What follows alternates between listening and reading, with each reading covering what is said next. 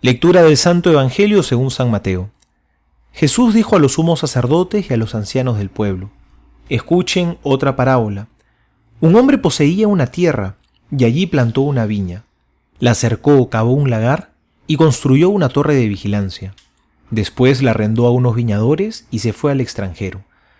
Cuando llegó el tiempo de la vendimia, envió a sus servidores para percibir los frutos.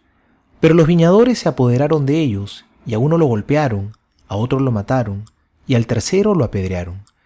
El propietario volvió a enviar a otros servidores, en mayor número que los primeros, pero los trataron de la misma manera. Finalmente, les envió a su propio hijo pensando, respetarán a mi hijo. Pero al verlo los viñadores se dijeron, este es el heredero, vamos a matarlo para quedarnos con su herencia. Y apoderándose de él, lo arrojaron fuera de la viña y lo mataron. Cuando vuelve el dueño, ¿qué les parece que hará con aquellos viñadores? Le respondieron, acabará con esos miserables y arrendará la viña a otros, que le entregarán el fruto a su debido tiempo. Jesús agregó, ¿no han leído nunca en las Escrituras? La piedra que los constructores rechazaron ha llegado a ser la piedra angular. Esta es la obra del Señor, admirable a nuestros ojos.